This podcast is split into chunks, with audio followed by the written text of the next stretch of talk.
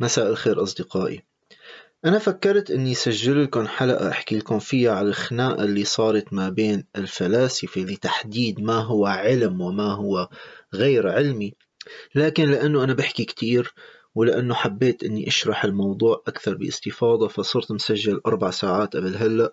قسمتهم على حلقتين. الحلقة الأولى حكيت فيها عن تطور العلم عبر التاريخ من يعني بداياته الأولى مع التركيز على حقبة العلمية اللي هي من أيام غاليليو ووصولا إلى كارل بوبر.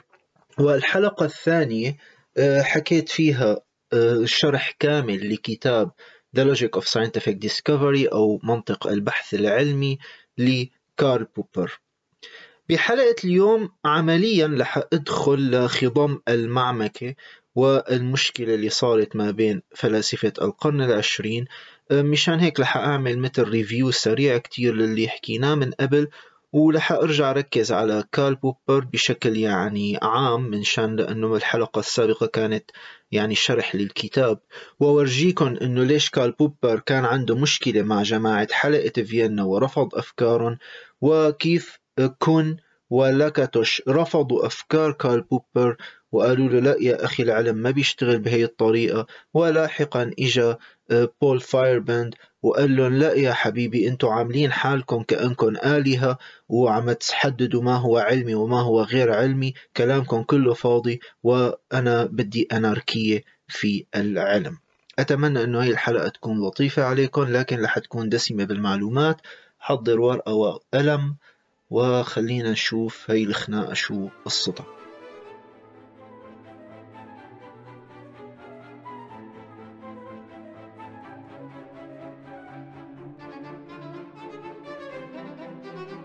ما في داعي ارجع استفيض بالاشياء اللي حكيتها من قبل لانه بتمنى انكم ترجعوا تراجعوا الحلقتين السابقتين وعلى الاخص الحلقة الاولى. ممكن يعني اللي ماله مهتم كتير ممكن يتجنب الحلقة الثانية اللي شرحت فيها كتاب منطق البحث العلمي، ححاول لخص الفكرة تبعها حاليا. لكن مشان تكون قصة اليوم متكاملة ونعرف الخناقة كيف بلشت بالقرن العشرين، فلح أحكي لكم على اللوجيكال بوزيتيفيست أو الوضعيين المنطقيين اللي هن بالعشرينات القرن العشرين طلعوا بفكرة إنه نحن لازم نحدد كلام منطقي مضبوط يشمل جميع العلوم، وبالتالي بالنسبة للوضعيين المنطقيين قسموا الكلام إلى أمرين، إما كلام ذو معنى وهو الكلام الذي يمكننا أن نتحقق منه، أو الكلام الذي هو ذو معنى بذاته وبالتالي هو صحيح بذاته أو متناقض بذاته، مثل جملة ديفيد هو ديفيد أو ديفيد هو ليس ديفيد. هذه جملة من دون ما تتحقق منها على أرض الواقع بإمكانك تتحقق منها بذاتها، وإذا بتقول ديفيد طوله ستة أمتار هذه جملة بإمكانك تتحقق منها بشكل إمبريقي على أرض الواقع، فهذه جمل يمكننا التحقق منها. أما الجمل الأخرى هي جمل بلا معنى، أي جملة ما بإمكاني يتحقق منها على الأرض فهي جمل بلا معنى. بشكل أدق مثل ما بيعبروا الوضعيين المنطقيين إن معنى الجملة هو طريقة تحققنا منها، هذا بنسميه verifiability criterion of meaning. معنى الجملة يتحدد بطريقة تحققنا منها، لكن مشكلة verifiability criterion of meaning إنه بحسب المبدأ هذا نفسه، المبدأ نفسه ما بإمكانك تتحقق منه على الأرض ولا له هو مبدأ بإمكانك تتحقق منه لغويا، وبالتالي هذا المبدأ هو نفسه بحسب المبدأ نفسه بلا معنى.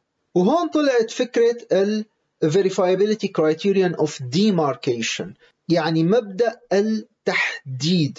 هذا المبدأ يقوم بتحديد الجمل العلمية من الجمل الغير علمية، وبالتالي ليس من الضروري أن يكون هناك إمكانية للتحقق من هذا البروبوزيشن أو من هذا الادعاء على الأرض كي يكون له معنى، وإنما كي يكون هذا الادعاء علميا يجب أن يكون هذا الادعاء قابل للتأكد منه على الأرض verifiable، من الممكن أن يتم التحقق منه. كي يصبح علمي. أما من الممكن أن يكون ذو معنى ولو أنه أنا ما تحققت منه على الأرض، تماما مثل المبدأ نفسه اللي أنا عم بحكي. هذا مبدأ ما فيك تتحقق منه على الأرض، ولا له هو تاتولوجي ولا له سيرف كونتراديكشن، وبالتالي هو ما له إمبريقي، لكن هو بيضل له معنى، لكن هو ما له علمي بالمصطلح الدقيق لما نقصده بكلمة علم. هون كارل بوبر بالمجادلة اللي أنا استفضت فيها كتير بالحلقة الماضية بيطور هاي الفكرة وبيقول لك لا يا حبيبي، أصلا الفيريفايابيلتي هاي نفسها تبعك ما بتضمن لي إنه نحن اللي عم نحكيه علمي، لأنه كمان مثل ما شرحت بالحديث الماضي بالحديث اللي قبله إنه ما بالضرورة قد ما أنت شفت مشاهدات هي المشاهدات هي تعطيك إثبات على ادعائك، لأنه من الممكن مستقبلا نحن نشوف إيه مشاهدات تنقض هذا الادعاء تبعك، وبالتالي تكرار المشاهدات الاندكتيفيزم هي ما لا قادرة على أنه هي تثبت الادعاء تبعك.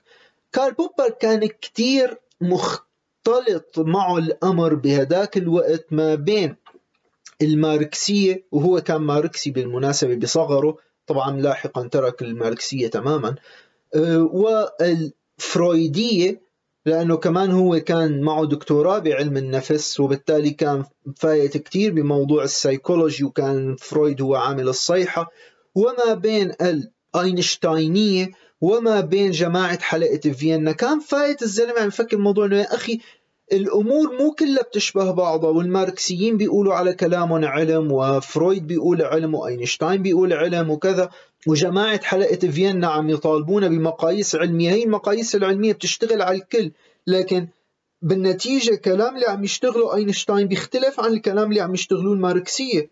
فمن الواضح بالنسبة له كان أنه ما فيني أعتبر الماركسية والفيزياء الكمومية مثلا والفيزياء الكونية تبع أينشتاين يكونوا كلياتهم على قدم المساواة. فهون طلع بفكرة الفلسفيكيشنزم، قال لك لا حبيبي، مو إثباتك للنظرية الفيريفايابيلتي تبع النظرية هو اللي بيجعلها علمية، وإنما إمكانية تخطئة النظرية تبعك هاد اللي بيجعلها علمية، لكن هي يجب أن تكون بالأساس قابلة للتطبيق على أرض الواقع. وبالتالي أمر الفيريفايابيلتي هذا متضمن ضمن الفلسفايابيلتي، لكن لحتى تكون الجملة علمية يجب أن تكون فلسفايبل وليس يجب أن تكون فيريفايبل. كارل بوبر بيقول لك أنا عم بعمل هذا المعيار مو لميز ما بين الكلام الميتافيزيقي أو الكلام الذي بلا معنى والكلام الذي له معنى مثل جماعة حلقة فيينا، وإنما أنا عم بعمل تمييز ضمن الكلام الذي له معنى ما بين الكلام العلمي والكلام الغير علمي، وما بين الادعاءات التي يجب أن نعتبرها ادعاءات علمية حقيقية natural science، والادعاءات التي هي تأخذ طابع علمي لكنها غير علمية بسميها pseudo science، مثل التنجيم وقراءة الكهف وحتى الفرويدية وإلى آخره، لأنه ما عندي إمكانية لأني خطئ هي النظريات، وبالتالي ما توجع لي راسي وتقلي إنه هي نظريات علمية، أنا ما حأعتبرها علمية من الأساس، وتكون النظرية أكثر علمية وأكثر قبولا كلما كان إمكانية تفنيدها أكبر، وكلما كانت هذه النظرية أوسع وأشمل وتضم تحت مظلتها احتمالات أكثر، كلما زادت إمكانية تفنيد هذه النظرية، وبالتالي كلما كانت مفضلة من وجهة نظر علمية عن نظريات أخرى أكثر تحديدا لظواهر معينة لا يمكن أن تشمل أمور أكثر، لأنها تكون احتمالية تفنيدها أقل من تلك النظرية الأسبق. وهو بيضع النظريات العلمية بحيث أنه هي النظريات هي ولا واحدة فيهم صحيحة، ولا واحدة فيهم حتى من المحتمل أن تكون صحيحة، وإنما لحنا بيكون عنا نظريات هي النظريات اللي لغاية هذه اللحظة نجحت في صراعها من أجل البقاء مثل ما حكى بكتابه The Logic of Scientific Discovery.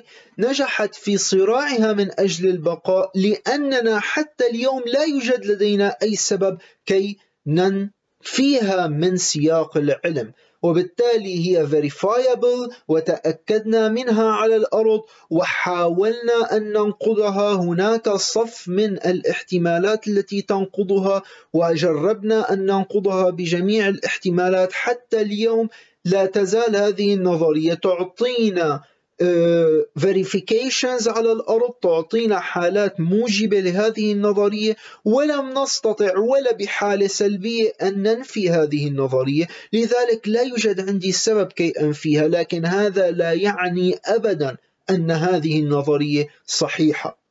ومن وجهة نظر كارل بوبر بهذه الحالة لا يوجد نظرية علمية صحيحة، وإنما يوجد نظرية علمية هي الأقل سوءا من باقي النظريات التي تم طرحها. لاحظوا الاختلاف الجوهري ما بينه ما بين الفلسفيكيشنزم وما بين الاندكتيفيزم. الاندكتيفيزم بتقلك كلما زادت عدد الحالات المواتية المثبتة لهذه النظرية كلما جعلت احتمالية هذه النظرية أعلى، بينما الفلسفيكيشنزم على العكس تماما بتقلك هدول كل ما زادوا الاحتمالات ما بيعنوا لي ولا شيء، وإنما أنا بيهمني قابلية تفنيد هي النظرية ونجاح النظرية بكل الصعوبات التي مرت بها، بكل محاولات تخطئتها. ومن هذا المنظور بالنسبة لكارل بوبر العلم دائما في تطور مستمر، وهذا التطور لا يتوقف ولن يتوقف في المستقبل. نحن دائما وعلى الدوام نقوم بمحاولة لتخطئة النظريات والفرضيات التي بين أيدينا، وعلى الدوام نقوم برمي تلك الفرضيات وتلك النظريات التي تمت تخطئتها، ونتمسك بنظريات لم تتم تخطئتها حتى الآن بشكل مؤقت ومؤقت فقط حتى تتم تخطئتها في المستقبل. هذه نظرة بروجريس بنسميها، نظرة العلم في تطور مستمر ودائم، ولا توجد هناك أي أرضية ثابتة ولا أي معرفة يقينية في العلم، وإنما دائما وأبدا نحن نعرف الأمور الخطأ بشكل يقيني، لكننا لا نعرف أي أمور صحيحة. وبعليه دائما النظريات التي هي موجودة الآن ونعتمدها الآن تقوم باستبدال النظريات الأقدم، والتي هي بالضرورة من وجهة نظر العلم نظريات خاطئة، باستثناء حالات عندما تكون نظريات استبدلت بشكل جزئي، مثل نظرية نيوتن في الجاذبية ونظرية أينشتاين في الجاذبية. نظرية نيوتن لم تتم تخطئتها، وإنما نظرية أينشتاين أشمل من نظرية نيوتن. بهذه حالة نظرية نيوتن صحيحة ونظرية أينشتاين صحيحة، لكن نظرية نيوتن صحيحة بالتقريب ضمن نطاقها الخاص مقارنة بنظرية أينشتاين، لكن نظرية أينشتاين نفسها هي صحيحة بشكل مؤقت لأنها تعطينا أفضل تفسير، أو بحسب تعبير بعض الفلسفيكيشنست هي الأقل سوءا من باقي التفسيرات الأخرى التي هي بين أيدينا.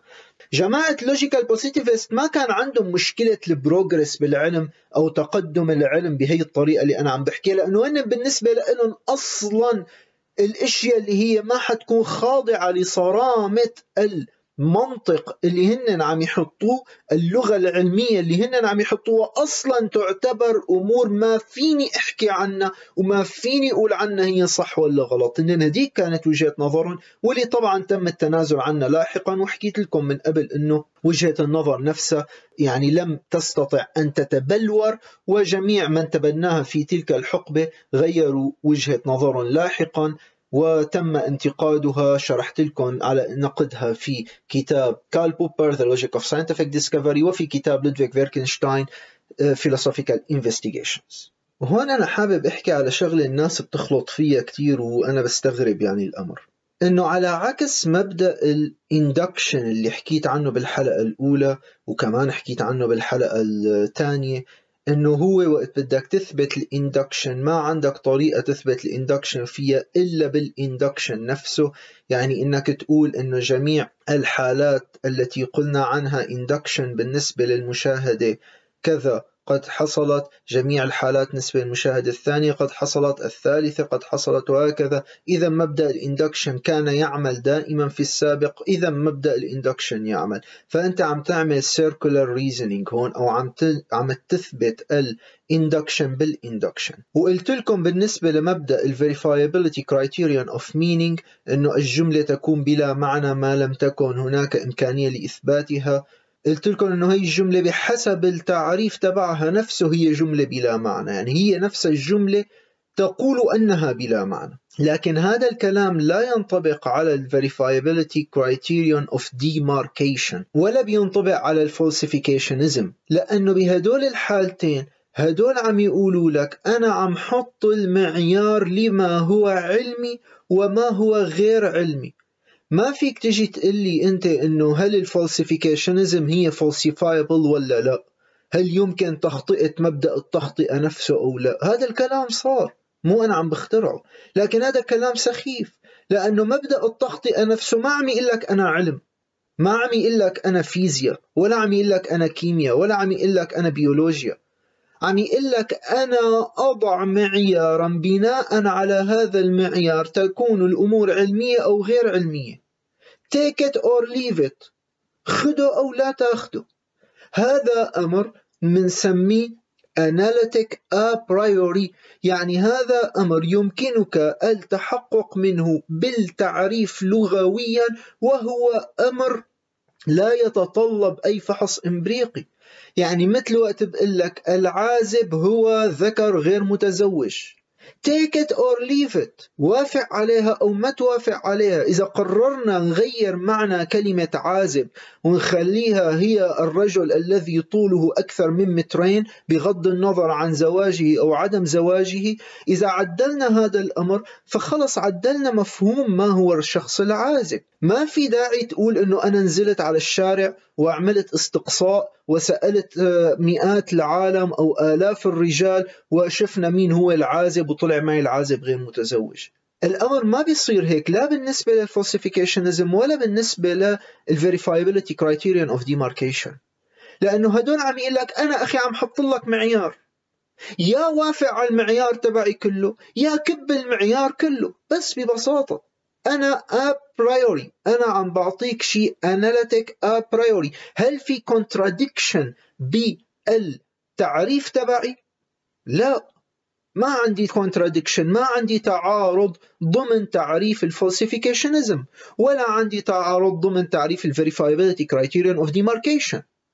الاثنين عم يحددوا لك أن الجملة تكون أو الادعاء أو البروبوزيشن يكون علمي في حال وافق كذا وكذا من الشروط. هذا أناليتيك، بتحلله بقلبه، بقلبه ما في أي نوع من الكونتراديكشن، ما في تعارض، ما عم يقول لك العازب هو غير عازب أو الرجل الغير متزوج هو متزوج، ما عم يقول لك هذا الكلام، لأنه اثنيناتهم عم يحددوا لك ما الذي تعلمه علم والذي لا تعلمه علم، وما عم يقولوا لك أنا بنفسي علم. من شان هيك وقت انت بدك تقلي انه الفالسيفيكيشنزم برنسبل ماله فالسيفايبل، ما هو اصلا ما عم يقول لك انا علم، ما عم يقول لك انا ادعاء علمي، وانما عم يقول لك انا اضع معيار لما اعتمده علميا وما لا اعتمده علميا. فبدكم تنتبهوا على هي الامور من شان ما حدا يعني سواء يحاججكم بمحاججه يطليها عليكم، او من شان ما حدا يكتب لي هي النوع من المحاججة بالتعليقات. وهذا بحد ذاته السبب اللي خلى ناس مثل لاكاتوشو كون يطلعوا لاحقا ويقولوا لا يا حبيبي نحن منا موافقين على تعريفك هذا، او فايرباند مثل ما حاحكي لكم بعد شوي، ويقولوا لا يا حبيبي انا مالي موافق على تحديدك هذا. ولا حدا فيهم قال له انه انه الفالسيفيكيشنزم نفسها او الفيريفيكيشنزم نفسها هي غلط، لانه ما في يقول له هيك، عم يقول له لا انا مالي موافق على تعيينك انت لما هو علمي ولما هو غير علمي للاسباب واحد اثنين ثلاثه اللي حنحكي فيها بعد شوي. فالخناقة بدها تكون عمليا على هل نحن نقبل هذا الاناليتيك ابرايوري ديفينيشن لما هو علمي ولا لا؟ هل نحن نقبل أن نقول على كل شخص غير متزوج أنه عازب أم لا؟ هون المشكلة اللي, حي... اللي عم يعمله كارل بوبر واللي عم يعملوه جماعة حلقة فيينا، أنه هو عم يحدد من هو الشخص العازب بأنه الشخص الغير متزوج. المبدأ اللي حيتشتغلوا عليه الجماعة التاريخيين مثل كون ولاكاتوش بأنه لا، أنا لح أنظر بالتاريخ مين اللي كنا نقول عنه شخص عازب فلح نحكي عنه أنه شخص عازب.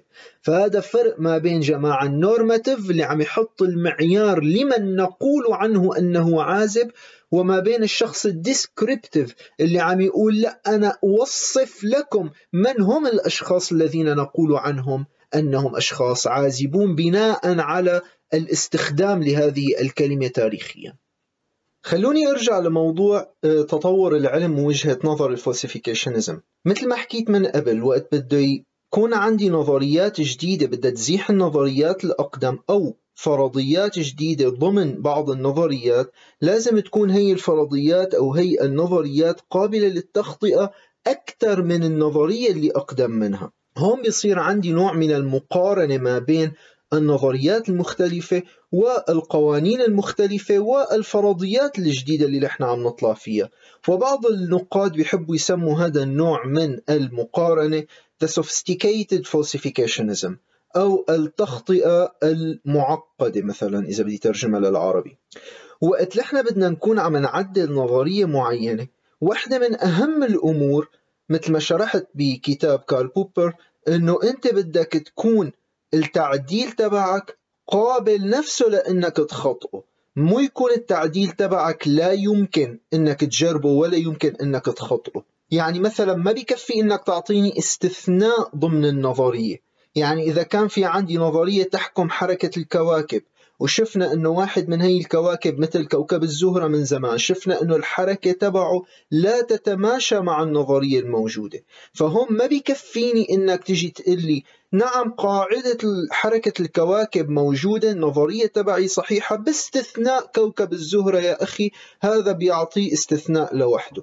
هذا ما بيفيني أقبله منك بالعلم ك تعديل للنظرية تبعك. هذا النوع من التعديل بسموه ad hoc modifications أو تعديلات اعتباطية، ما بعرف إذا ممكن ترجمها بهالطريقة للغة العربية. والنوع من التعديلات هي الad hoc غير مقبولة أبدا ضمن السياق العلمي، لأنه ببساطة أنت ما فيك تخطئها، أنت بس عم تعطيني استثناء للقاعدة العامة من دون أي اسلوب انا فيني اتاكد منه انه هل استثنائك هاد justifiable ولا ما له justifiable، هل هو قابل لاني افحصه بشكل independent بشكل مستقل ولا ما فيني افحصه بشكل مستقل. اما اذا كان انت اعطيتني تعديل للنظريه او اعطيتني نظريه فرعيه هي التعديل هاد كان قابل للتخطئه وتم إخضاعه للتخطئة ونجح في محاولات التخطئة، بهي الحالة اللي احنا منقول صار في تقدم بالعلم، لأنه أنا عندي نظرية وعندي حالة ضمن هي النظرية، هي الحالة أو هذا التعديل أو هي الإضافة أو هذا التغيير اللي حصل أنا حسنت أني اتثبت واتحقق منه. أما أني أنا أعطي ad hoc modifications للنظريات هذا ما يعتبر أي تقدم بالعلم وهو عمليا غير مقبول أساسا. واحدة من التعديلات اللي هي مقبولة ضمن العلم مثل وقت اللي بالقرن التاسع عشر اكتشفوا بالرصد الفلكي أنه حركة كوكب أورانوس مختلفة عما يجب أن يتحركه بناء على نظرية نيوتن. هون العلماء في عالمين ما عاد أذكر أسماءهم، واحد بفرنسا وواحد ببريطانيا، طلعوا بفكرة أنه لازم يكون معناته في كوكب تاني بعد أورانوس عم تأثر جاذبيته على كوكب أورانوس.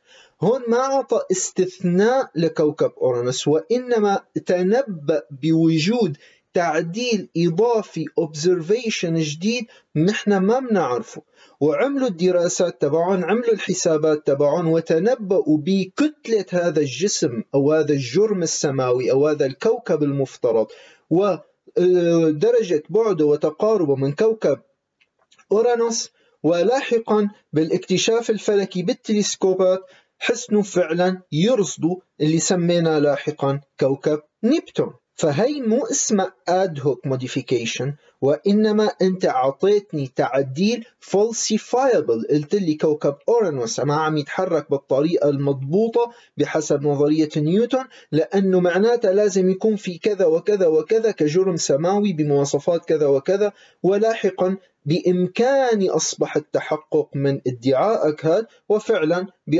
بواقع الحال تم اكتشاف كوكب نبتون بهي الطريقة. هذا النوع اسمه تطوير بالعلم، هيك تطور العلم وليس مجرد ad hoc modification أو أنت عطيت استثناء أنه لسبب ما كوكب أورانوس. أخي هذا بالذات الكوكب سبحان الله يختلف بطريقته عن باقي الكواكب الأخرى في حركتها، لكن بتضل نظرية نيوتن صح، بضل هذا استثناء منها. هذا الفرق ما بين ال ad hoc modification والfalsifiable modification. بس هي النقطة نفسها اللي أنا عم بحكيها هلا هي بتشكل أكبر تحدي للفلسفيكيشنزم، لأنه من وجهة نظر الفلسفيكيشنزم لازم وقت أنت شفت حركة أورانوس المختلفة هذا لوحده فلسفاي نظرية نيوتن. هي حالة تفند نظرية نيوتن لأنه هي لا تتبع قانون نيوتن. نفس الشيء مثلا مع كوكب الزهرة أشرت قبل شوي. كوكب الزهرة شفناه حركته غير مستقلة، كمان افترضنا وجود جسم آخر، وبالنتيجة لاحقا مع تحسن أدوات الرصد اكتشفنا كوكب ميركوري أقرب كوكب إلى الشمس، اللي هو يقع ما بين الشمس والزهرة، كوكب صغير بين الشمس والزهرة، أول كواكب المجموعة الشمسية. هذا اكتشفناه بوجود auxiliary hypothesis، حطينا لحنا فرضية مساعدة. هون بتوقع مشكلة الفلسفيكيشنزم بواقع الحياة الفعلية، لأنه واقع الحياة الفعلية النظريات العلمية أعقد بكتير من أنه هي تقلك ليس جميع البجع أبيض، مثل المثال الشهير اللي حكيته امبارح بكتاب كارل بوبر، أنه أنت تعمم تعميم أنه كل البجع أبيض وأنا بجيب, بجيب لك بجعة سودة فأنا أنقض تعميمك. هذا الحياة العلمية ما بتصير هيك. الفلسفيكيشنزم ممكن أنا أعملها في حال أنا جايب معي كيس كبير وعم قلك داخل هذا الكيس كله تفاح، فأنا فيني فلسفاي النظرية تبعي أو الادعاء تبعي بإني أنا فضي الكيس كلياته وورجيك كل التفاحات، أو فيك أنت تطالع من هذا الكيس ونشوف إنه داخل الكيس في بصلة، وبالتالي ادعائي غلط. أما واقع العلم النظريات العلمية دائما عم تكون يونيفرسال، عم تعطي ادعاءات كبيرة علمية شاملة، ودائما تقريبا كل النظريات العلمية الحقيقية الضخمة كلياتها بتشكل body body of theories بيسموه، جسم من النظريات، والذي هو مدعم ب auxiliary theories و auxiliary hypotheses and laws، يعني نظريات مساعدة وفرضيات مساعدة وقوانين مساعدة تشكل هذا الجسم الكلاني.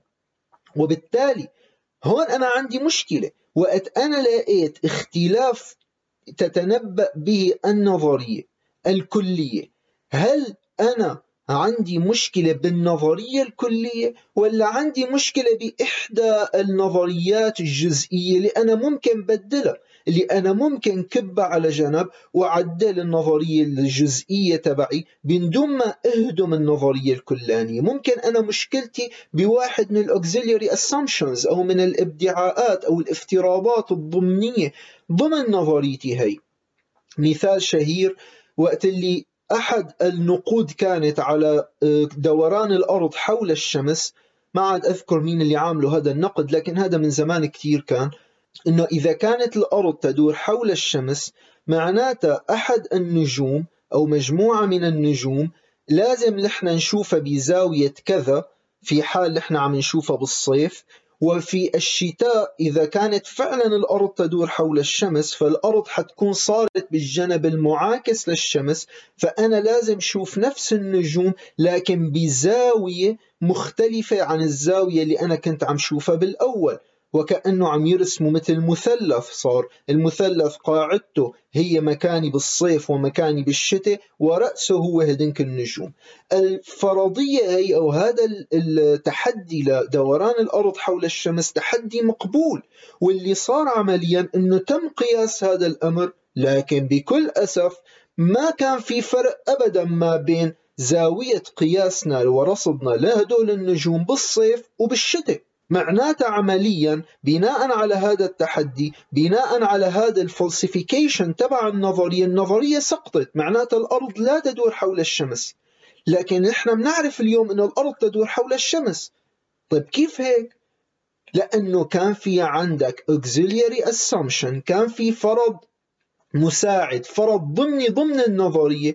هذا الفرض الضمني هو اللي غلط. شو هو الفرض الضمني؟ إنه نحن ما كنا بنعرف قديه بعد هدول النجوم عن الأرض، وقديه حجم الأرض بالنسبة للشمس، وقديه حجم الشمس بالنسبة للأرض، والمسافات اللي بيناتهم.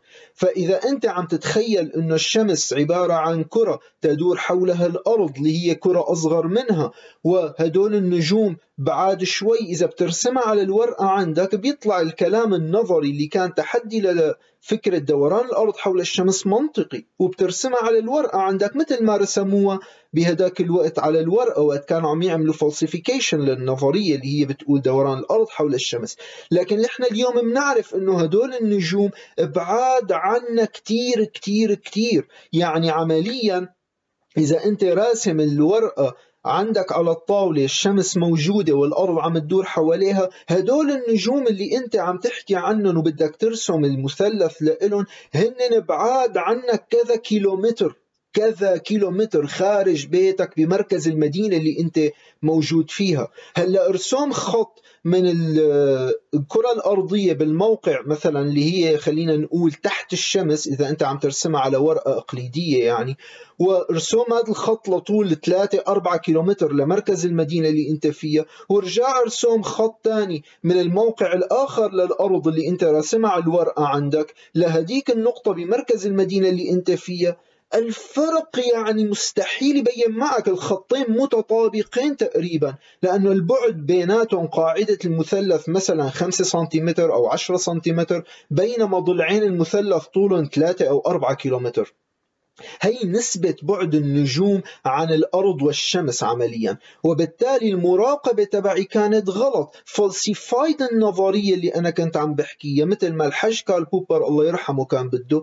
لكن المشكلة مو لأنه نظريتي اللي غلط، وإنما لأنه أنا ما بعرف عمليا هي الأبعاد اللي أنا بناء عليها افترضت الأمور. وهي نقطة بيسموها هي المعضلة يعني اللي اللي واجهت اللي تحدوا فيها كارل بوبر، بيسموها دوهيم كواين ثيسيس نسبة لبيير دوهيم وويليام كواين بسنة ال واحد وستين وال اثنين وستين اثنيناتهم طالعوا هي الفكرة لحتى يقولوا لجماعة الفلسفيكيشنزم انه طولوا بالكم يا اخي، روقوا شوي، القصة مو بهي البساطة اللي انتم عم تحكوها، مو مثل ما الحش كارل بوبر بموضوع البجعات البيضاء والسوداء. الامر نعم من حيث المبدأ صح، بس العالم الحقيقي، العلم الحقيقي، تعقد النظريات العلمية واعقد بكتير بكتير بكتير من موضوع بجعات بيضاء وبجعات سوداء. وبالتالي بلش التحدي يقول انه لا، معناتها اخي دقيقه، منيح اللي نحن ما عم نستعمل مبدا الفلسفيكيشنزم تبعك يا اخ كارل بوبر، لانه اذا عم نستعمله معناتها كنا لازم نكب فكره انه الارض هي عم تدور حوالين الشمس، وكان لازم نكب نظريه نيوتن بسبب مشكله كوكب الزهره، ولاحقا ثبتتها اكثر مشكله كوكب اورانوس، كان لازم نكب هدول النظريات بسبب نظرية الفلسفيكيشنزم تبعك. لاحظتوا هون بلش التحدي لفكرة الفلسفيكيشنزم اللي هي يبدو بالأساس واضحة وبديهية ومعظمكم ممكن يتفق معها. بكل أسف كارل بوبر عانى من هذا النقد، لأنه كارل بوبر عاش اثنين وتسعين سنة من ال ألف وتسعمية واثنين لل ألف وتسعمية وأربعة وتسعين، وكان أكتف، كان فعال بكل حياته. ف دوهيم وكواين وطلعوا له بهي الثيسس تبعهم، ولاحقا طبعا الاخرين مثل ما هلا حقلكم على كون ولاكاتوش وكذا. كارل بوبر قال اخي يبدو أنه نحن أحيانا لازم نعمل دوغما بالعلم، ولازم بعض النظريات لو هي كانت falsified بس نحن نضل مثبتين عليها. يعني حتى قال I have always stressed the need for some dogmatism. The dogmatic scientist has an important role to play. If we give to criticism too easily, we shall never find out where the real power of our theories lies. فهو عم يقول لك يبدو لازم يكون في شوية دوغما، ولو كانت النظرية falsifiable عفوا لو كانت النظرية falsified يعني تم تخطئتها بطريقة معينة، لكن لعلش لازم يضل العالم متنح وما يتنازل عن فكرته، لأنه ما بنعرف مستقبلا إذا كان في auxiliary hypothesis ممكن تعدل لي هي المشكلة. فهون منلاقي إنه طيب شو بقي للفالسيفيكيشنزم بهي الحالة؟ يعني إذا كان العماد الأساسي تبع كارل بوبر لقينا إنه إذا منطبقوا على النظريات العلمية تاريخيا، النظريات العلمية كانت عم تكون فالسيفايد ومع ذلك عم نضل متنحين عليها. وهون منبلش لنحكي لكم شوي على النظرة التاريخية لتطور العلم. إجا توماس كون وقال له يا كارل بوبر كن شوي، الموضوع ما بيصير هيك، التاريخ العلمي ما مشي بهي الطريقة، وإنما الأمر مختلف تماما. توماس كون أصغر من كارل بوبر بعشرين سنة، ودرس الفيزياء بجامعة هارفارد، أخذ دكتوراه بالفيزياء من جامعة هارفارد سنة ألف وتسعمئة وتسعة وأربعين، ودرس بهارفارد ودرس لاحقا ببيركلي كمان. بعد دراسته للفيزياء تخصص بتاريخ العلم، وألف نشر كتابه الهام اللي كمان كان مفصلي مثل كتاب The Logic of Scientific Discoveries تبع كارل بوبر. الكتاب الهام تبع توماس كون نشره سنة ألف وتسعمئة واثنين وستين بعنوان The Structure of Scientific Revolutions أو هيكل الثورات العلمية أو ما شابه.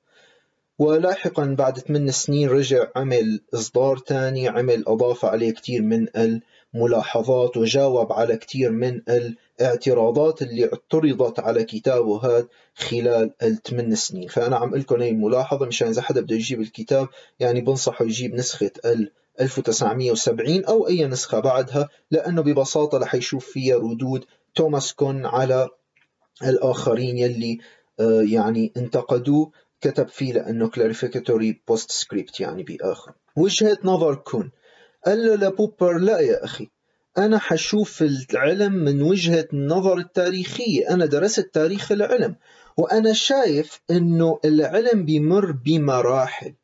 هو حيسميها paradigms، مصطلح البارادايمز. شو قصده فيه؟ قال له العلم بيبلش أول شيء بيكون في مرحلة pre-science، مرحلة ما قبل العلمية. بهي المرحلة كل إنسان فيه يعمل الشيء اللي بده إياه، ما في أي إجماع ما بين العلماء على أي أساس علمي، على أي قاعدة معينة، كل واحد عم يعمل الأمور العلمية، هذا بيمارس الطب بطريقته، واحد تاني بيمارس الطب بطريقته، وهكذا. لا يوجد فعليا ساينس، اسمه pre-science. ثانيا تجينا مرحلة normal science. normal science بيصير ضمن البارادايم، يعني صار في عندي قاعدة علمية معينة العلماء بلشوا عم يشتغلوا عليها بناء عليها، وبيكونوا عم يمشوا ضمن سياق هي القاعدة بشكل تقليدي، يعني مثل ما احنا مثلا نيوتن عمل الجاذبية تبعه وكذا، ومن وقت العلماء عم يمشوا بكل الأمور ضمن النظرية المعترف عليها ضمن الفيزياء النيوتنية. بعدين بيقول لك بيصير في مرحلة كرايسيس أو مرحلة أزمة، هلا حاجي اشرح لكم التفاصيل كلها.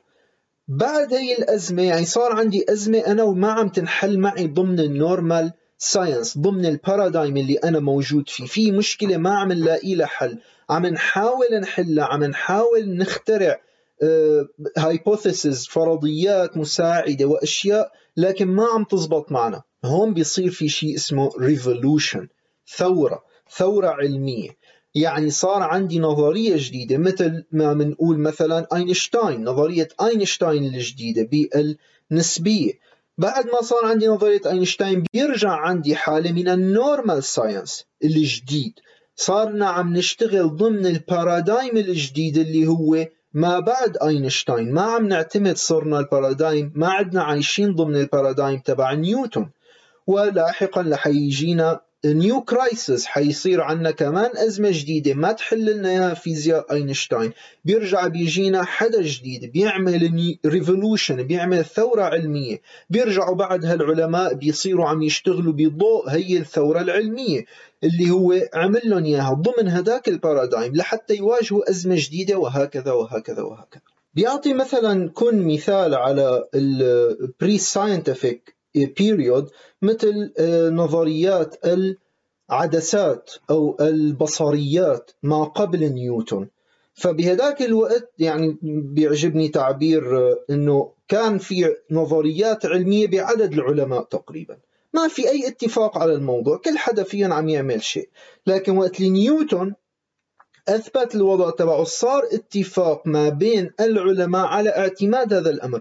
من وجهة نظر كن ما بيهمه ليش، ما بيهمه شو السبب اللي خلى يصير في اتفاق ما بين العلماء على أنه هن يعتمدوا هي النظرية كنظرية معينة. لاحظوا الفرق الجوهري ما بين كل شيء حأحكيه هلأ كن ولكتش وفايربند وكل شيء حكيته من قبل بكل الساعات الماضية عن تحديد ما هو العلم. كن ما بيهمه الموضوع، كن عم ينظر كيف تطورت الأمور التي نسميها اليوم علم، كيف عمل الأشخاص الذين عملوا في مجال نحن ندعي أنهم علماء مثل غاليليو ونيوتن والآخرين. فبيقول لك وقت اللي صار في إجماع ما بين العلماء اللي بيشتغلوا بهذا المجال على أن يتفقوا على أن يعملوا في ظل قوانين مشتركة بينهم كلياتهم، هي القوانين هي النظرية هي النظرة للعالم اللي هن عم يشتغلوا عليها هي منسميها بارادايم. وبيشبه أنه عمل العلماء ضمن هذا البارادايم مثل حل البازل أو مثل البازل سولفينج. فهن لازم يحاولوا يضلوا كل الوقت عم يحاولوا يشتغلوا في إطار هذا البارادايم ضمن هذا المجموع اللي هن ماشيين فيه. ما بيصير يعتبروا كل ما صار معهم مشكلة إنه هي المشكلة هي فلسفاي للبارادايم أو إنه هي تدمر البارادايم أو تثبت خطأه. يعني بيقول إنه أخي العالم شغلته يشتغل ضمن هذا البارادايم، مشان هيك اسمها هي الحقبة نورمال ساينس، فترة العلمية العادية، واللي هي فعلا الفترة الطبيعية اللي بيستعملوها العلماء عبر مئتين ثلاثمئة أربعمئة سنة ما بين الثورات العلمية الكبيرة، طبعا ضمن كل مجال مختلف عن الآخر. وبالتالي بضمن هي الفترة يعني التحديات هي اللي بتكون البازلز هاد اللي ما بينحل معهم بيسميه كون بتعبيره اناموليز، ما بيعتبره فلسفيكيشنز للبارادايم. وبيقول لك انه العالم يلي هو ما بيحسن يحل المشكلة ضمن البارادايم هذا مثل يعني مثل دهان السيارات يلي هو عم يلوم الادوات تبعه بدل ما يلوم حاله ويلوم مهارته بالعمل.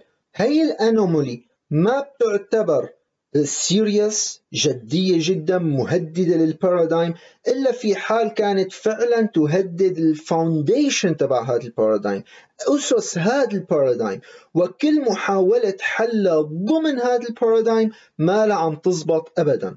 وطبعا كل ما طولت الفترة اللي هي الأنومالي ما عم تنحل فيها كل ما فعلا زود السيريسنس تبعها، كل ما فعلا أكد أنه يا أخي هذا البارادايم ما عم يحسن يحل هي المشكلة اللي هي فعلا جوهرية ضمنه، ما عم نحسن نطلع ولا بأكسيلياري هايبوثيسز ولا بنظرية ولا بفرضية مساعدة ضمن البارادايم لتحل لنا هي المشكلة، لتفسر لي هي الظاهرة. وبنفس الوقت السيريسنس تبع هي الأنومالي بتتحدد كمان بمدى بروز بارادايم تاني. هل يا ترى في بارادايم تاني، في نظرية شمولية أخرى عم تعرض نفسها علينا قادرة على حل هي المشكلة ولا لا؟ ما ما بقعد أنا برمي حالي بالهوى بأنه أنا عندي نظرية ما عم تنحل ومع ذلك أنا بكبها لكن ما عندي أي بديل وأرجع لحالة البري ساينتفيك بيريود. طبعا عم نحكي وجهة نظر كن، وجهة نظره بحسب تحليله لتاريخ تطور العلم، ركزوا معي. ومو بالضرورة هذا البارادايم يطلع يعني عبر جدال طويل عبر مناقشة طويلة وكذا بيقول كون بكتابه The Structure of Scientific Revolution: The new paradigm, or a sufficient hint to permit later articulation, emerges all at once, sometimes in the middle of the night, in the mind of a man deeply immersed in crisis. إنه ممكن شخص واحد يكون عم يفكر بعمق بهي المشكلة اللي نحن واقعين فيها، هاد الكرايسس اللي ما عم ينحل، هاد البازل اللي ما عم نعرف نحله، وبوم يطلع معه بنص الليل حل للنظرية يبدل لي البارادايم كلياته. وبهي الحالة، في حال اقتنعوا العلماء والمشتغلين بهذا المجال بالنظرية الجديدة، بهي الفكرة الجديدة اللي طلعت اللي بتحلل لي المشكلة اللي كنا واقعين فيها، هون بيصير في عندي شيء بسميه كون بارادايم شيفت. وبالنسبة له البارادايم شيفت يعني هو بيعبر عنه مثل religious conversion، انه مثل تبديل الدين. بيقول لك الموضوع ما بده نقاش ولا بده اقناع ولا بده مجادله ولا بده كذا، ما بيهمني اصلا كيف تبدل الامر. انه بيقول لك هدول البارادايمز هن ما فيك تقارنهم مع بعض، هن incompatible، ما فيهم يكونوا يعني ممكن مقارنتهم. حتى اذا بدي استعمل التعبير تبع كن، انه في حاله من الانكومنجبيراليتي بين البارادايمز. البارادايمات هدول incommensurable، ما بإمكانك تعمل مقارنة بينهم، هن مثل الأديان المختلفة اللي اقتنعوا أصحابها فيها، وكل واحد كل مين على دينه الله يعينه. ما فيك عقلانيا ومنطقيا تبرر إنه هذا البارادايم أحسن من هداك البارادايم، أو إنه هذا الدين أحسن من هداك الدين. كل جماعة معتقدين إنه دينهم هو الأصح من وجهة آه توماس كون. فبيقول لك انه هدول البارادايمز وكأنهم عايشين بعوالم مختلفة حرفيا، living in different worlds، او حتى بيشبههم مثل الثورات البوليتيكال او السياسية، انه انت ما حتحسن تقارن ما بين هي الثورة السياسية ما بين هذا الوضع السياسي والوضع السياسي القائم، لانه بيقول كون انه كل مجموعة علماء عندهم المنطلقات تبعهم اللي هن شايفين فيها انه هذا البارادايم اللي هن مقتنعين فيه هو الصح. وبالتالي مين حضرتك لحتى تجي وتعمل تضمين موضوع تقييم موضوعي لهدول البارادايمات؟ اصلا ما فيك تعمل تقييم موضوعي للبارادايمات، لانه انت اثناء تفكيرك بمقارنتك بين البارادايمات انت بالضروره عايش ومخك شغال وانت مقتنع بواحد من هي البارادايمات وعم تعتمده هو كمقياس او كمرجعيه للبارادايمات الاخرى من وجهه نظر كون.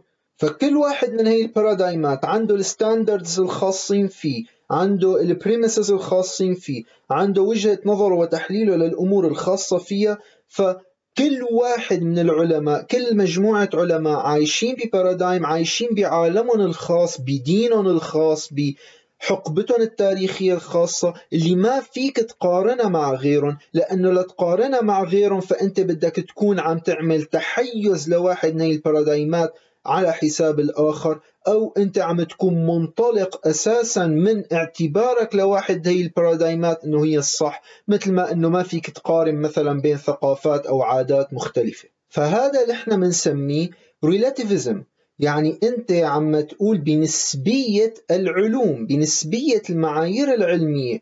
وهي تحدي كل الناس قالته لكون، ومع انه كون بكل كتابه The Structure of Scientific Revolution كان عم يجادل وعم يأكد على هي القصة اللي انا هلا عم بحكيها، انه هدول البارادايمات هن incommensurable، يعني هذا مصطلحه هو اللي عم يقوله. ومع ذلك بيقول بالبوست سكريبت تبعه بسنة ألف وتسعمية وسبعين، بيرد عليهم بكلمة The later scientific theories are better than the earlier ones for solving puzzles in the often quite different environments to which they are applied.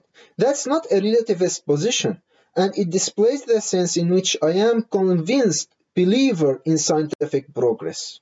هون رجع عم يناقض انه لا يا اخي، النظريات العلمية اللاحقة هي احسن من النظريات العلمية اللي قبلها بحل المشاكل، ولو انه هي ضمن يعني بيئات مختلفة، وبالتالي هي نظرتي ما لها نظرة ريلاتيفيست أو نظرة شخص نسبي، وأنا بالعكس أنا مؤمن تماما بتقدم العلم. أنا من الناس اللي شايفين كون يعني ماله ثابت أبدا، كون بكل مجادلته عم يناقش فيها أنه العلم ماله متقدم، ما بإمكانك أنك أنت تعمل مقارنات. الناس اللي كانوا عايشين في قبل ألف سنة من هلأ شايفين العالم بطريقتهم، نظرتهم عن العالم إلى معايير الخاصة وقوانين وأمور وحياة ماشي بطريقة، وأنت بالقرن العشرين عندك عالمك ونظرتك ومبادئك وكذا مختلفة عن هدنك، ما بيحق لك تجي تقارن تقيمهم لهدنك الجماعة. هو عامل هي الفكرة الانكومنجبلتي ما بين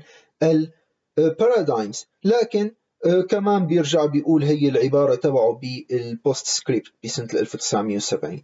فيعني هون مشكلة انه هو ريلاتيفيست بشكل واضح بكل مجادلته، لكن بيرجع بيقول لك اياها كمان صريحة العبارة I am a convinced believer in scientific progress، انه هو عمليا non-relativist. انه كيف هيك يا اخي؟ لكن كمان بتلاقي بعدها وقت عم يرجع يعمل مقارنة ما بين البارادايمز والمؤسسات السياسية، وانه التقلبات او البارادايم شيفتس هي مثل الثورات السياسية. فبتلاقيه عم يقول لك انه كيف انه الثورات السياسيه تحصل لانه هي تناقض ال... الوضع السياسي القائم، الوضع السياسي القائم الان لا يوافق على الوضع السياسي المستقبلي اللي حيحصل بعد الثوره، وبالتالي انت الجماعه اللي هن معتقدين بالوضع السياسي الحالي ما لهم موافقين على انت وضعك السياسي اللي بدك تعمله بعد الثوره، والجماعه اللي بعد الثوره ما لهم موافقين على الوضع السياسي اللي كان قبل الثوره، والا ما كانوا عملوا هي الثوره. وبالتالي بيقول لك يعني المقارنه بيناتهم لوجيكالي ما بامكانها تكون قائمه. خلوني اقرا لكم قبل ما اختم كن بعض المقتطفات من كتابه The Structure of Scientific Revolutions، بس لتاخدوا يعني نكهة شوي عن طريقة كن بالتبرير موقفه وكيف طرح فكرة البارادايم. بيحكي عن النورمال ساينس، بيقول Normal science the activity in which most scientists inevitably spend almost all their time is predicted on the assumption that the scientific community knows what the world is like. Much of the success of the enterprise diverges from the community's willingness to defend the assumption, if necessary, at a considerable cost. هي فترة العلم الطبيعي اللي هو بيسميها النورمال ساينس، هي الفترة اللي كل العلماء عم يقضوا كل وقتهم أو almost all their time، تقريبا كل وقتهم، بطريقة ممكن التنبؤ فيها بناء على اللي نحن بنعرفه عن العالم، اللي هن بيعرفوه متفقين فيه على العالم، و بيكونوا حتى مستعدين لأنهم يدافعوا عن هذا الاعتقاد to defend that assumption if necessary at a considerable cost، إنه حتى ولو كانت طاعت الضرورة على إنهم يدفعوا تكاليف باهظة الثمن، من طبعا من الناحية العلمية بقصد والفلسفية، للمد... للحفاظ على الوضع القائم أو البارادايم الحالي. The commitments that govern normal science specify not only what sorts of entities the universe does contain, but also, by implication, those that it does not. وبعدين بيقول scientific fact and theory are not categorically separable. فعم يقول لك انه اللي بيكون انت بمرحله النورمال ساينس هي العلم الطبيعي اللي كل الناس والعلماء عايشين بوضع وردي والعصافير تزقزق وكلهم متفقين على الامور، هون بيكون عندهم نظرة مو بس على ما هي الأشياء اللي هي موجودة بالعالم، مو بس عندهم نظرة عن ما هو ممكن بالعالم وكيف هو العالم، وإنما بشكل ضمني ما هو ليس موجود في هذا العالم. وهون عنده نقطة إنه scientific fact and theory are not categorically separable، وهون مشكلة بينه وبين الآخرين مثل الوضعيين المنطقيين مثلاً والفلاسفة التحليليين السابقين بشكل عام، إنه مثل اللوجيكال أتوميزم. وقت بيقول لك انه الحقائق العلميه والنظريات هي ليست مفترقه عن بعضها من ناحيه تصنيفيه، فانت اذا عندك نظريه علميه انت هي النظريه العلميه تبعك هي نفسها بتورجيك شو هي حقائق العالم، واذا انت بتعرف حقائق العالم فانت بتعرفها بضوء النظريه العلميه اللي انت بتشايفها عن العالم، وجهه نظرك انت عن العالم. بعدين بيقول normal science means research firmly based upon one or more past scientific achievements. Achievements that some particular scientific community acknowledges for a time as supplying the foundation for its further practices. بعدين بيشرح شوي بيقول achievements that share these two characteristics I shall hereinafter refer to as paradigms, a term that relates closely to normal science.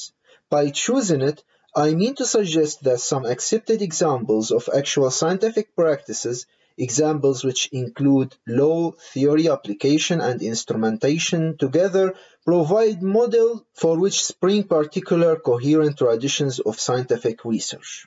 هون بيطرح مفهوم البارادايم لأول مرة، بيطرح مفهوم النورمال ساينس لأول مرة، إنه النورمال ساينس هو وقت بيكون في اتفاق ما بين العلماء على أرضية مشتركة عم يشتغلوا عليها، وقت بيكون في هذا النوع من الاتفاق أنا هذا النوع حسميه بارادايم، اللي هو يتفق على أمور مثل القوانين، النظريات أو التطبيقات أو استخدام الأدوات وإلى آخره ضمن منظومة متكاملة في البحث العلمي. وبيعطي أمثلة مثل البلاتونيك أسترونومي، نيوتينيان، أرسطاطيليان داينامكس إلى آخره. هلأ مشكلة كون مثل ما قبل شوي حكيت إنه كون ديسكريبتيف، كون عم يوصف هو من وجهة نظره كشخص قضى وقته بهارفرد عم يدرس تاريخ تطور العلم، فهو عم يوصف لنا كيف مر العلم عبر التاريخ بما سماه هو لاحقا البارادايمز وفترات اللي هي فيها نورمال ساينس والكرايسيس والى اخره. فانا مشكلتي معكم مثل مشكلة كثيرين انه يا اخي انت حضرتك عم توصف، يعطيك الف عافيه، لكن انت عم توصف الشيء اللي نحن اليوم بنقول عنه علم. هذا لا يعني لا من قريب ولا من بعيد انه انت عم تعطيني نورماتيف ستاندردز او معايير معيارية لما يمكن أن أقول عنه علم، مثل جماعة اللوجيكال بوزيتيفيست ومثل كارل بوبر وكذا. فبيقول توماس كون History we often say is purely descriptive discipline. The theses suggested above are however often interpretive and sometimes normative. Again, many of my generalizations are about the sociology or social psychology of scientists, yet at least a few of my conclusions belong traditionally to a logic or epistemology. بطريقة أو بأخرى كمان الزلمة عم يقول لك لا أنا عندي نظرة معيارية لما يمكن أن نقول عنه علم وما لا يمكن أن نقول عنه علم، وعندي نظرة إبستيمولوجية حتى ومنطقية، ولو أنه أنا عم يقول بعض من استنتاجاتي. لكن المشكلة اللي أنا فهمان عليه قصده أنه أخي أنا عم قلكن أنه الفترة الكلانية اللي نحن عايشين فيها ضمن بارادايم، خلينا عم نصلح ضمن هذا البارادايم.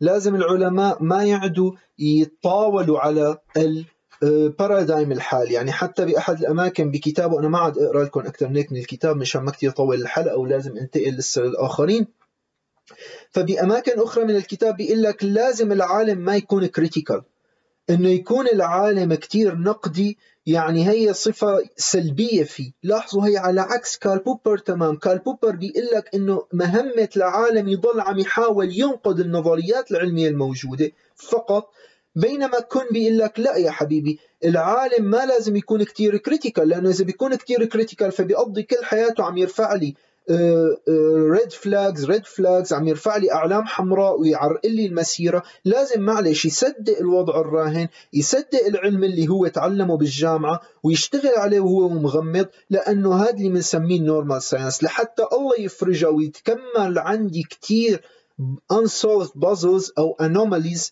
ما عم تنحل وما عم نعرف نحلها وتعرقلت معنا، صار لها مئة سنة علقانة ما عم نحسن نحلها ضمن البارادايم. بعدين يطلع لي واحد ويقول لي أخي أنا حأطلع لكم بفكرة. هلا المشكلة وين؟ إنه هو عم يوقع بالناتشورال فالسي. في حال كان هو فعلا قصده إنه هذا كلامه نورماتيف، هو عم يوقع بالناتشورال فالسي تبع ديفيد هيوم is doesn't imply ought.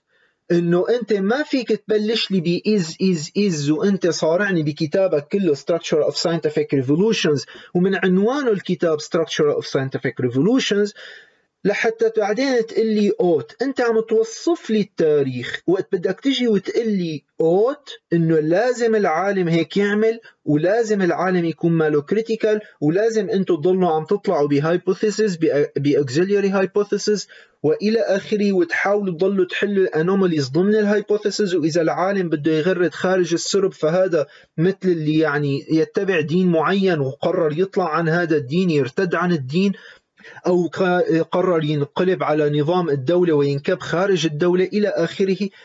أنت عم تقلب ما بين توصيفك للوضع اللي كان ماشي بالتاريخ، ركزوا معي، اللي كان ماشي بالتاريخ اللي لحنا اليوم عم نقول عنهن علماء، وجاي تقلي إنه لازم اليوم ورايح الناس اللي هي عم تشتغل بالعلم تمشي مثل ما هدنك الناس اشتغلوا، مثل ما تاريخيا التاريخ، عجلة التاريخ اشتغلت. في فرق جوهري ما بين هدول الأمرين. أصلا أنا حكيت بالحلقة الأولى موضوع مين هن العلماء، وكيف أنه قبل حقبة القرن السابع عشر كانوا دائما في دمج ما بين الشامانات والكهنة والفلاسفة والعلماء، وكان العلم أصلا هو يعتبر يعني ضمن الفلسفة الطبيعية وإلى آخره. ف انت عم تعمل لي توصيفات، مالك عم تحسن تقلي شو لازم ينعمل، مثل ما الاخ كارل بوبر قال لك The Logic of Scientific Discovery عنوان الكتاب، منطق البحث العلمي. هذا عم يقول لك normative، هذا عم يقول لك لازم تعملوا هيك، في falsificationism، لازم تعملوا falsification للنظريات. أو اللي قبله مثل شيليك كان عم يقول لك الverificationism، واللي قبله كان عم يقول لك هيوم ولوك كذا inductivism، وهكذا وهكذا. هذا عم يعمل لك normative، عم يقول لك شو تعمل، بينما كن ما عم يحسن يقول لك إلا بيوقع بمغالطة الناتشورال فالاسي، في حال هو شايف حاله عم يعمل لك أي شيء نورماتيف. أنا من وجهة نظري ووجهة نظر بعض الناس الآخرين. مشكلتي الثانية مع توماس كون هي موضوع الانكومنجرابيليتي تبعه، إنه ما بإمكانك تقارن البارادايمات مع بعض وتقول هذا أفضل وهداك أسوأ، ويعني قصة الريلاتيفيزم تبعه هي أكيد أنا شايفها غير منطقية. لأنه وقت بيكون في عندي بارادايم حلل لي مشكلة كرايسس كانت موجودة ببارادايم قبله وشملها وطلع أشمل منها بتفسيره للظواهر والأمور، فمعناته هون حصل بروجرس. وواقع الحياة تبعنا كمان عم يورجينا أنه في بروجرس بالعلم، في بروجرس بالطب، في بروجرس بالفيزياء، في بروجرس بالكيمياء، في بروجرس بالميديسن إلى آخره. فما فيك تقلي انه ما بإمكاني قارن الوضع العلمي اليوم بالوضع العلمي قبل ألف سنة من هلأ مثلا، أو ما فيني قارن نظرية أينشتاين بالكون مع نظرية كوبرنيكوس بالكون مع نظرية نيوتن إلى آخره. طبعا فيني قارن، لأنه أنا فيني شوف النتائج اللي هي عم تعمل فيها. أكيد في بروجرس بالعلم، لأنه لو ما كان في مشاكل بالنظرية الأقدم بالبارادايم الأقدم ما كنا اضطرينا نطلع عن البارادايم أساسا. تشبيهه للموضوع مع الثورات السياسية أنا مالي شايفه مقبول أبدا. ومع ذلك حتى الثورات السياسية فيك تقارن الوضع السياسي الراهن بالوضع السياسي الأقدم، وتقارن الوضع السياسي ما بين بعض الدول وبعضها على مقاييس كثيرة، واللي احنا بنعتمدها اليوم، واللي الأمم المتحدة نفسها بتعتمدها بتقييم الأوضاع السياسية في الدول. اتفقنا أو اختلفنا على هذه التقييمات، لكن لا يبقى هناك معيار عام بإمكانك تحدد بناء عليه أنه هل هذا النظام السياسي أفضل أو أسوأ.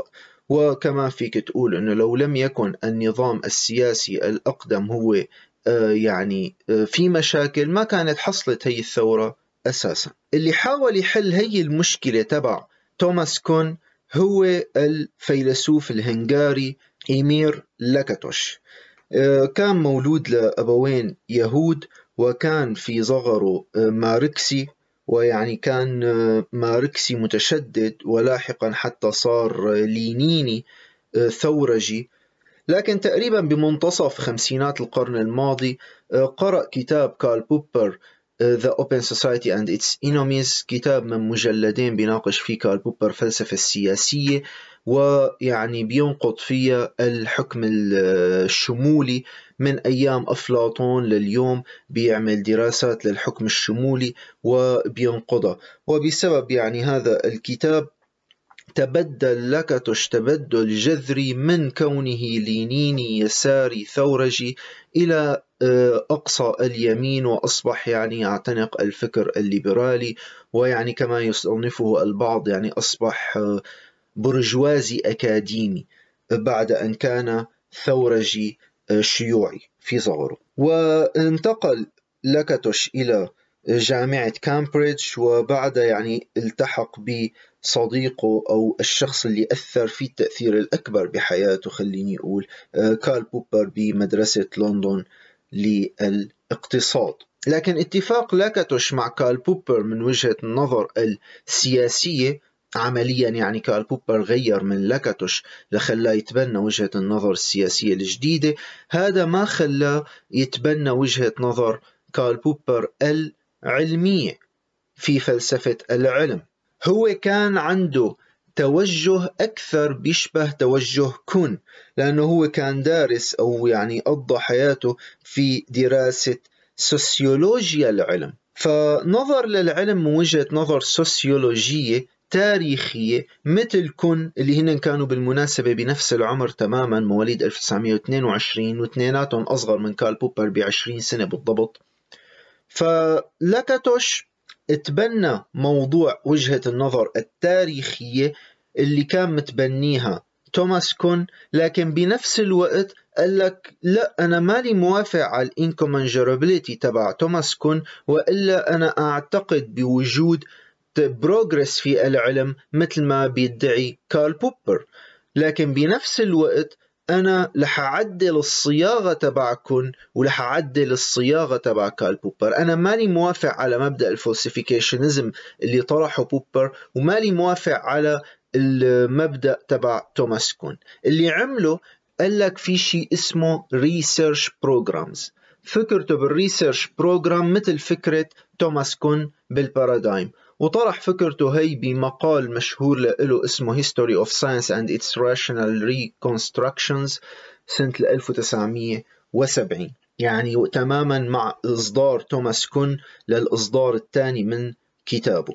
لاحظوا كيف استعمل كلمة Research Program ليعبر عن البارادايم، لأنه من وجهة نظره على عكس توماس كون أنه العلم دائما في حالة من التطوير، مشان هيك سماها ريسيرش بروجرام وليس بارادايم جامد مثل كون. لكن بنفس الوقت قال لك هذا الريسيرش بروجرام في شيء جواته حنسميه هارد كور. الهارد كور يعني النواة الصلبة لهذا الريسيرش بروجرام، لبرنامج البحثي اللي هو عمليا يمثل النظرة اللي العلماء يمشوا داخلها، هي محور هذا الريسيرش بروجرام اللي كل العلماء معتقدين فيها. وفي حال تدمر هذا الهارد كور سيتدمر الريسيرش بروجرام بالكامل. فبينشان هذا السبب في شيء اسمه protective belt. البروتكتيف بيلت أو الحزام الحامي، الحزام اللي بيحمي هذا الهارد كور، هو عبارة عن نظريات والفرضيات المساعدة آه الإضافية التي نعمل ضمنها دائما في ضوء الهارد كور. الهارد كور موجود، يعني مثلا مثل الهارد كور عند الماركسية، بما أنه هو كان ماركسي في صغره. الهارد كور عند يعني الهيستوريكال ماتيرياليزم تبع كارل ماركس. الهارد كور تبعه هو صراع الطبقات، هو موضوع التطور التاريخي عن طريق الصراع الطبقي. هذا هارد كور ما فيك تقيمه. إذا بتقيم فكرة الصراع الطبقي اللي هو مسؤول عن تطوير عجلة التاريخ من الماركسية، انهارت الماركسية كلها من أولها لآخرها، ما عاد في شيء اسمه ماركسية. فهذا الهارد كور بيجي حواليه كل ال النظريات والفرضيات الأخرى التي تدعم هذا الهارد كور، التي مهمتها أن تحمي هذا الهارد كور وتعطينا التفسيرات المختلفة. الهارد كور بالنسبة للاكاتوش unfalsifiable، غير قابل للتخطئة، بحد ذاته، وإنما Protective Belt Hypothesis، النظريات والفرضيات المساعدة الإضافية ال Auxiliary اللي هي عم نستخدمها في ضوء هذا الريسيرش بروجرام، في ضوء هذا الهاردكور تبع الريسيرش بروجرام، هي هي falsifiable، هي فينا نخطئها، فينا نقوم بتخطئتها وفينا نقوم بتطويرها وكذا. باختصار هو بيقدم شيء اسمه بيقدم شيء اسمه الهيوريستيك. الهيوريستيك يعني الاستراتيجيات اللي انت فيك تعملها لتساوي شيء معين أو لتوصل لغاية معينة، هي بنسميها هيوريستيك، القواعد والإرشادات اللي أنت ممكن تعملها لحتى توصل للغاية تبعك. وبيقول لك الهيوريستيك أنا بقسمها لقسمين، قسم نيجاتيف وقسم بوزيتيف. النيجاتيف هيوريستيك هي اللي بتقول للعلماء شو اللي ما لازم يعملوا، والبوزيتيف هيوريستيك هي اللي بتقول للعلماء شو اللي فيهم يعملوا. وبالتالي النيجاتيف هيوريستيك هي مهمتها تقول للعلماء شو اللي ما مسمح لهم يعملوه لحتى ما يدمروا الهارد كور تبع الريسيرش بروجرام. على العكس البوزيتيف هيوريستيك مهمتها تقول للعلماء شو اللي لازم يعملوه لحتى يحموا هذا الهارد كور تبع الريسيرش بروجرام. وبالتالي شو لازم يعملوا بالنسبة للفرضيات المساعدة الأوكسيلياري هايبوثيسز و الأمور الأخرى الموجودة ضمن البروتكتيف بيلت لحتى يضلوا عم يحموا هذا الهارد كور قدر الإمكان، لأنه نحن لازم نعطي أطول فترة ممكنة لهذا الريسيرش بروجرام لأنه يضل عايش، نسمح له يعيش لأقصى عمر ممكن.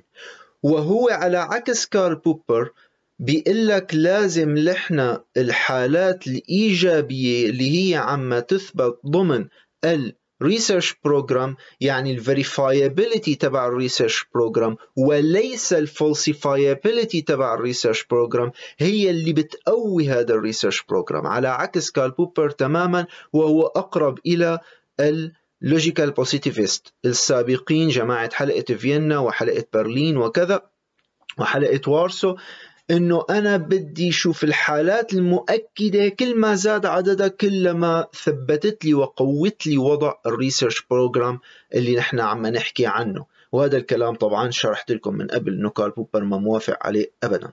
وبالتالي كلما كان عندي نوفل بريدكشنز لهذا الريسيرش بروجرام وتمت التحقق منها كانت فيريفايد، كلما عززت لي من موقف هذا الريسيرش بروجرام تنبؤاته التي تم تحقق منها على أرض الواقع. هذا بنسميه Progressive Research Program، اللي هو بيكون متناسق بداخله، اللي هو بيعطيني Novel Productions، يعني تنبؤات، هي التنبؤات أصيلة عم نحسن نتأكد منها، Verified، كانوا Confirmed على الأرض. هذا الريسيرش بروجرام يعني اللي احنا لازم نضلنا ماشيين عليه وما نغيره. اي عالم بيقرر انه هو يطلع عن الهارد كور تبع هذا الريسيرش بروجرام فهو بنفسه عم يقرر انه هو يطلع برا الريسيرش بروجرام كلياته. لكن طبعا العلماء بامكانهم يعملوا هايبوثيسز، يعملوا فرضيات ضمن البروتكتيف بيلت ويشتغلوا عليها. هي الفرضيات طبعا ما لازم تكون اد هوك، وانما هي لازم تكون فالسيفايبل، بامكاننا نتحقق منها بشكل اندبندنت عن باقي الفرضيات الاخرى وبامكاننا نخطئها. ومع ذلك لاكاتوش نفسه بيصر على انه هو بس عم يوصف لنا وضع التاريخي مثله مثل كون. هو ببعض الأماكن يعني عم ينتقد كون لكونه بس descriptive، لكن هو نفسه بيقول there is no instant rationality in science، ما في شيء عقلاني داخل العلم. بيقول لك صراحة أنه أنا ما بعطيك ولا دليل إرشادي للعلماء شو يعملوا، أنا بس عم وصف لكم كيف تطور العلم عبر التاريخ، وأنا أصر كلاكاتوش على أنه العلم تطور، والعلم بشكل ثورات علمية صار، مثل يعني التطور اللي حصل من الفيزياء تبع غاليليو اللي هي كانت تطور على أرسطو على أرسطو، وأينشتاين كان تطور على نيوتن وهكذا. فهو معترف بهي النقطة، ولو انه عم يوقع بموضوع كمان انه انا على اي اساس بدي حدد انه هذا تطور، على اي اساس بدي حدد شو هو الساينس، لانه لحتى حدد انه في scientific achievements، في انجازات علمية، لازم يكون في عندي اساسا انا pre-theoretical notion of science، يكون عندي اساسا نظرية عن ما هو العلم اللي انا عم احكي عنه انه هو عمل progress. لكن بنفس الوقت يعني هو عم يعيب على كارل بوبر والبوزيتيفيست انه هن ما عم يعملوا بعين الاعتبار شو اللي حصل تاريخيا مع الحالات اللي نحن عم نسميها علم وتطورات علمية، ومع الشخصيات اللي نحن بنسميهم علماء. بيقول هو the central problem in the philosophy of science is the problem of stating universal conditions under which a theory is scientific, a problem that is closely linked with the problem of the rationality of science and whose solution ought to give us guidelines as to when the acceptance of a scientific theory is rational or not. هو شايفة مشكلة في فلسفة العلم انه انت تقول للعلماء شو لازم يعملوا او ما يعملوا، وشو هي الامور اليونيفرسال الكونية اللي نحن عم نحددها لما هو علمي وغير علمي، تماما مثل ما كانوا الاخرين اللي عم يحاولوا يعملوا فلسفة علمية نورماتيف هو ما عم يوافق عليها، وإنما هو عم يقول لك أنا بس لازم نعمل توصيف للعلم، لأنه ما في شيء عقلاني بيوضح لنا شو اللي لازم لحنا كفلاسفة نقوله للعلماء، وإلا فقط لحنا لازم ندرس تاريخ العلم ونشوفه كيف تطور. أنا شغلتي إلكن كيف تطور العلم عبر التاريخ، وكيف تأثروا العلماء ببعضهم وتعاملوا مع الريسيرش بروجرام الضخم اللي لحنا منسميه العلم. لكن هي بتخلينا عنا مشكلة مع حالة انه نعم يا لكتش انت عم تعتبر انه في بروجرس بالعلم، لكن او تطور في العلم على عكس كن، وهي شغلة تحسب لك، لكن انت ما عم تحسن تعطيني جايد لاين، ما عم تحسن تعطيني اي طريقة لانه انا اقول على اشياء معاصرة لإلي اليوم انه هي علم او غير علم، مثل ما كارل بوبر مثلا كان عم يعطيني. أنا كيف بدي أعرف أنه هل ما يدعيه فلان من الناس وما يدعوه مجموعة معينة من الناس أنهم يقوموا بمذهب معين هو هو علم؟ كيف بدي أعرف حدد هذا الموضوع؟ لأنه أنت بالنسبة لك حتقلي أنا بحدده من وجهة نظر تاريخية، هل هو كان في بروجريسيف بهذا ال ريسيرش بروجرام ولا هي ما كانت عم تعمل لي بروجريسيف؟ هل هي كانت عم تعمل تنبؤات، هي التنبؤات حسنت تحققها وتعمل لها فيريفيكيشن على أرض الواقع ولا لا؟ معناتها أنا بدي انتظر القو... الأمور الموجودة عندي بالقرن العشرين أو بالقرن الواحد وعشرين اللي كل الناس عم تدعي إنه أنا علوم، أنا معناتها لازم انتظر مية أو ميتين سنة لحتى أحسن قرر وشوف بنظرة تاريخية هل هدول المجموعات، هل هدول الناس عملوا فعلا، تنبؤوا بأمور معينة وفعلا تحققت هذه الأمور، وهل فعلا هن جمعوا لقدر كافي من الفيريفيكيشنز للنظرية تبعهم اللي هن عم يحكوها ولا لا؟ هي مشكلة كبيرة انه انت عم تحسن تقلي في علم سيء وعلم جيد، في علم افضل من علم اخر، انت ماشي بهذا الامر عم تحسن تقوله مثل كارل بوبر، وهذا تحسين كتير على فكرة البارادايم تبعك كون، لكن بنفس الوقت انا ما عم تعطيني دليل ارشادي مثل كارل بوبر اللي عم يقول لي انا هلا فيني على ارض الواقع قول انه هذا جيد وهذا سيء او هذا افضل من هداك وهكذا. ايمير لاكاتوش ما عنده القدره لانه يعمل هذا الكلام، وعم يقول هذا من غير العقلاني اصلا انكم تحكموا وتعطوا دليل للعلماء شو لازم يعملوا، وانما انت لازم شغلتك كفلسفه علم انك تدرس الوضع كيف مشي تاريخيا، وتروك العلماء ما عم يشتغلوا، وتروك كل حدا عم يدعي انه هو عنده مبدأ علمي يشتغل، وخلينا نشوف بعدين مين اللي عم يعمل بروجرس، مين اللي عم يكون عنده بروجرسيف بروجرام عم يعمل الامور اللي فعلا نحن عم نشوف فيها تقدم، وبعدين بنقول عنه انه هذا جيد. ما تقول عنه انه هو جيد او سيء قبليا مثل كارل بوبر ومثل جماعة اللوجيكال بوزيتيفيست. على اي حال ما في داعي يطول أكثر من هيك مع لاكاتوش، لأنه لاكاتوش بكل أسف توفى باكرا وهو في قمة عطائه بعمر الواحد وخمسين سنة بأزمة قلبية سنة ألف وتسعمية وأربعة وسبعين، ويعني هذا الشيء وفاته هي وقفت له مشروع كان عم يشتغل عليه مع بول فايربند اللي هو كتاب مجادلة ما بينه وما بين بول فايربند. رح احكي لكم عنها هلا، لكن قبل ما انتقل واحكي عنها رح اقرا لكم بعض المقتطفات من مقالته اللي طرح فيها نظريته هي اللي هي History of Science and its Rational Reconstructions، وتحديدا رح اقرا لكم فقرات من القسم اللي عنوانه Methodology of Science Research Programs اللي هي طرح فيها الفكرة تبعه كلياتها، لكن ما في داعي اقرا لكم كثير من الورقة لانه رح اقرا بس هيك بعض الاشياء المهمة لحتى مثل ما عملت معكم لحتى بس تاخدوا نكهة كيف الرجل يعني طرح بعض الأفكار الأساسية لأول مرة. بيقول The program consists of methodological rules. Some call us what paths of research to avoid, negative heuristic, and others what paths to pursue, positive heuristic. Even science as a whole can be regarded as a huge search program. With Popper's supreme heuristic rule. Such methodological rules may be formulated, as Popper points out, as metaphysical principles. The metaphysical principle nature doesn't allow exceptions. على سبيل المثال، فهون عم يقول لك الفكرة الأساسية اللي طرح فيها موضوع النيجاتيف هيوريستيك والبوزيتيف هيوريستيك اللي بعدين بيشرحها أكثر ب فقرات مستقلة. Negative heuristic, the hardcore of the program. عنوان هي الفقرة. All scientific research programs may be characterized by their hardcore. The negative heuristic of the program forbids us to direct most tolerance at this hardcore. Instead, we must use our ingenuity to articulate or even invent auxiliary hypotheses which form a protective pelt around this core, and we must direct all the modes tolerance to this. هون عم يطرح انه اخي لازم يكون في هارد كور للريسيرش بروجرام، ولازم نعمل احنا بروتكتيف بيلت لتحميه لهذا الهارد كور اللي هي عباره عن auxiliary hypotheses او فرضيات مساعده اضافيه لحتى نوجه لها كل سهام النقد تبعنا ونحمي فيها تهديم او نحمي بواسطتها تهديم الهارد كور. We must require that each step of a research program be constantly content increasing.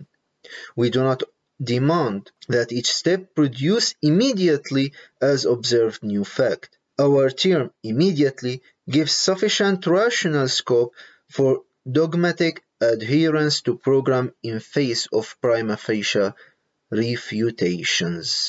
هذا اللي كنت عم بحكي آخر شيء، إنه كل خطوة بالعلم لازم تكون خطوة تقدم بهذا العلم، تكون الخطوة فيها إضافة content increasing، عم تعمل إضافة للمحتوى العلمي، لكن بنفس الوقت نحن ما بنقول إنه لازم هي الإضافة يكون فيها immediately an observed new fact، إنه أحسن أنا بشكل مباشر أعمل observation لحقائق أو مراقبة لحقائق نتجت عن هذه الإضافة، لأنه ما في طريقة عقلانية لأني أعمل هذا الشيء، وبالتالي ممكن يكون في دوغما في هذا البرنامج العلمي بمواجهة البرايما فيشا ريفيوتيشنز، يكون في دوغما ضمن البرنامج العلمي لحتى تواجه هذه اللي سماها برايما فيشا أو اللي هي يعني للوهلة الأولى تعتبر ريفيوتيشن أو نقدية لهذا البرنامج العلمي.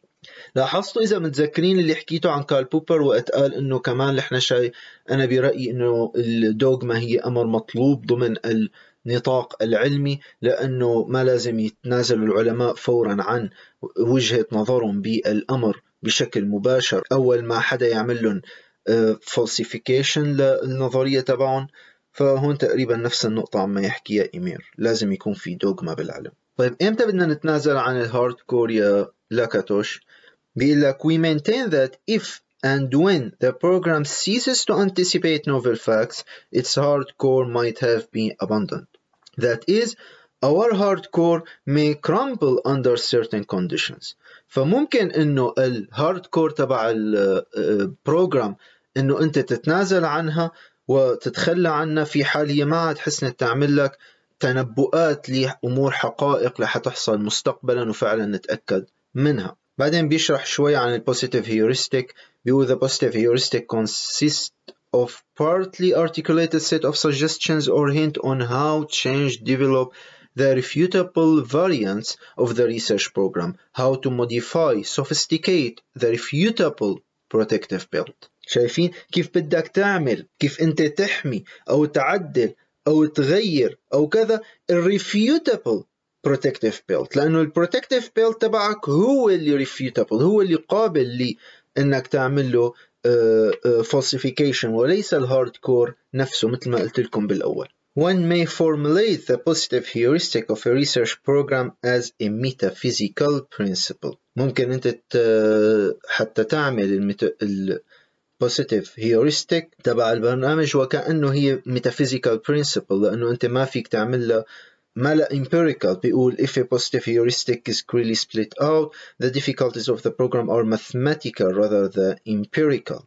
A model is a set of initial conditions, possibly together with some of the observational theories, which one knows is bound to be replaced during the further de development of the program, and one even knows more or less how. Positive heuristic is thus, in general, more flexible than negative heuristic.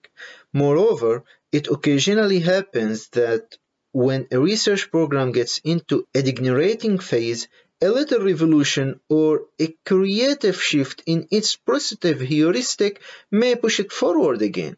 It is better, therefore, to separate the hardcore from the more flexible metaphysical principles expressing the positive heuristic.